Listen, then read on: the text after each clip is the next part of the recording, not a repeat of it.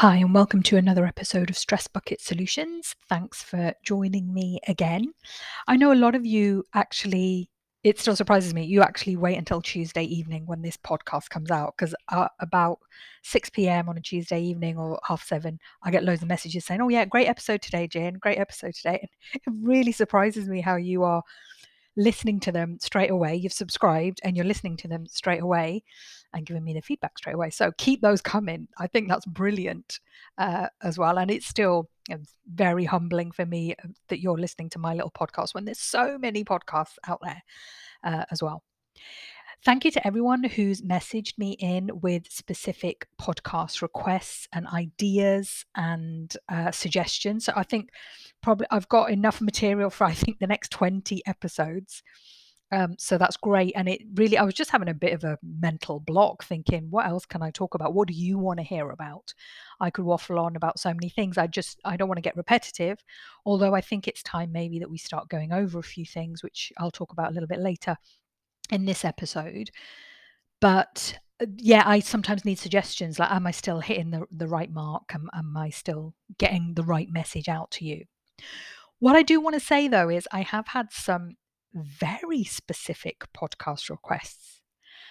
Some real detail has gone into these. Now, if you've sent me something very specific to you, I do appreciate that, but that's bordering on personal therapy like i've the requests have been so specific that i can tell that it's something going on with you right now and this podcast is not designed as a replacement for individual therapy so please be careful what kind of uh, requests that you're you're putting forward and just have some self-awareness on that that is this something going on with you that yeah you know i could give you advice on but that would be giving you an advice as a therapist and it would have to be very specific to you.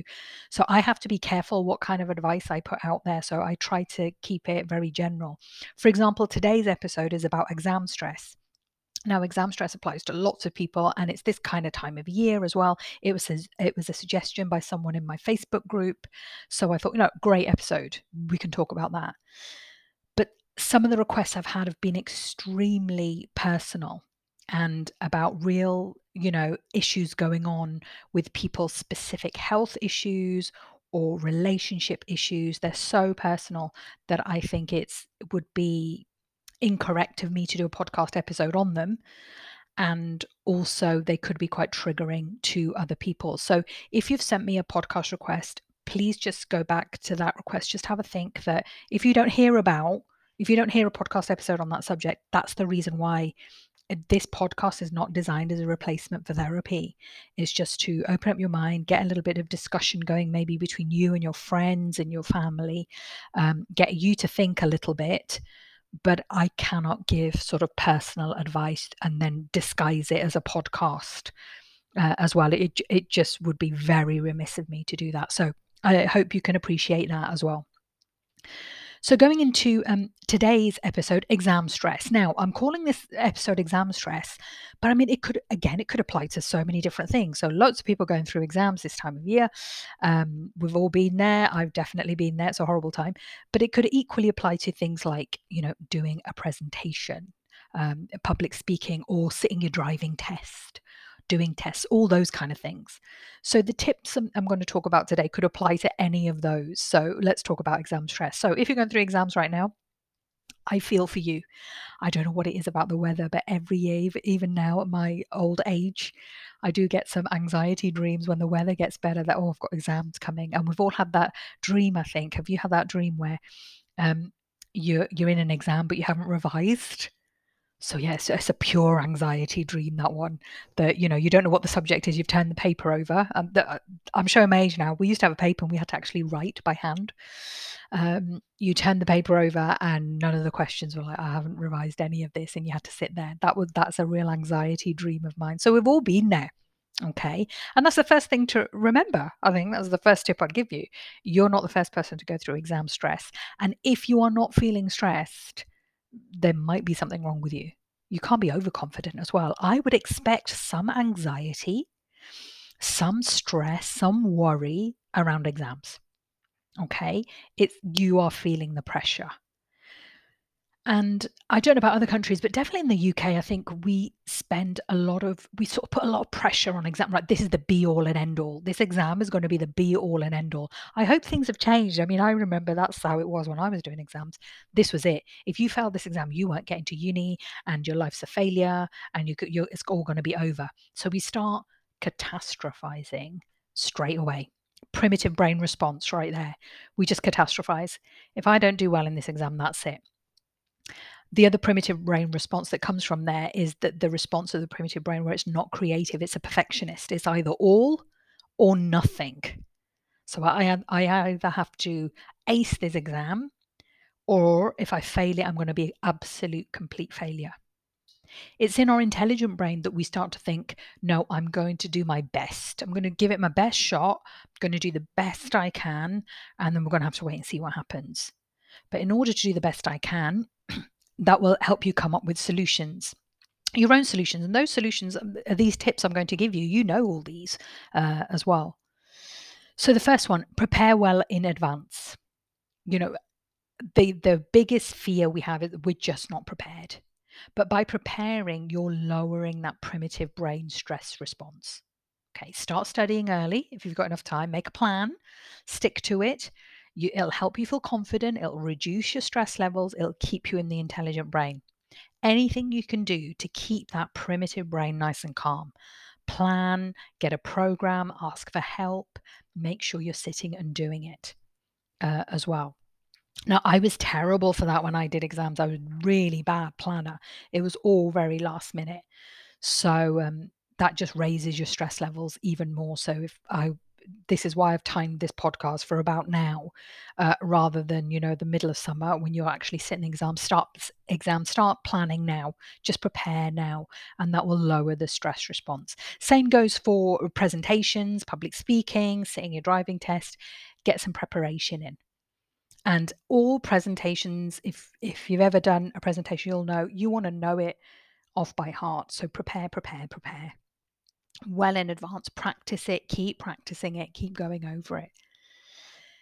Uh, another tip take some breaks. Now, we can end up sitting at the desk trying to revise, but there's only so much that will go in your brain at one time. You've got to take breaks. Do not think that by taking a break, you're being lazy. When you take breaks, what you're doing is you're getting your default mode network or as I call it, the secretary in your brain to work. Now, I will this is one episode I do need to go over. Episode 17. If you don't know what I'm talking about, go back to episode 17 and I talk about how your brain works as a business. I am going to do an updated version of that over the next few podcast episodes as well. So um, we'll come more into that. But basically, it's your subconscious working for you you know that if you are looking at a problem, if you go away for a walk or go and have a cup of tea, you come back and the solution to that problem just pops out at you. You need to have a break. So relax, go for a walk, do something you enjoy. It's going to keep you physically refreshed and energized for sure, but it also allows the background of your brain, the subconscious or the secretary, to get to work. This is also known as the default mode network or the inner rehearsal mode. That doesn't work when you are on it really focusing. It doesn't work so well. You've got to let go. So, very important to take breaks. Uh, another tip is uh, get enough sleep. Uh, come on, you know by now, sleep my, is my favorite subject, but it's absolutely crucial. You have got to get your brain to function properly. So, leading up to the exam, while you're revising, yes, you need to stay alert and more focused. Of course, you do, but sleep is, is your best friend here. Now, what sleep does is it also consolidates your learning. So there's lots of things going on in sleep. Don't think, oh, well, I can do without my sleep because I've just got to sit here and focus. It will actually help you consolidate everything that you've learned. The other thing it will do is sleep will clear out all the rubbish that you've accumulated in your mind. So there's lots going on in sleep, and we've done plenty of episodes in, in, the podcast. Go back and listen. Sleep is crucial for your brain to function properly. You cannot just sit there. So get a good sleep routine. Make sure your coffee is, uh, or your caffeine intake is very low, if at all zero, if you can. Get plenty of water, again, for brain function, but get enough sleep.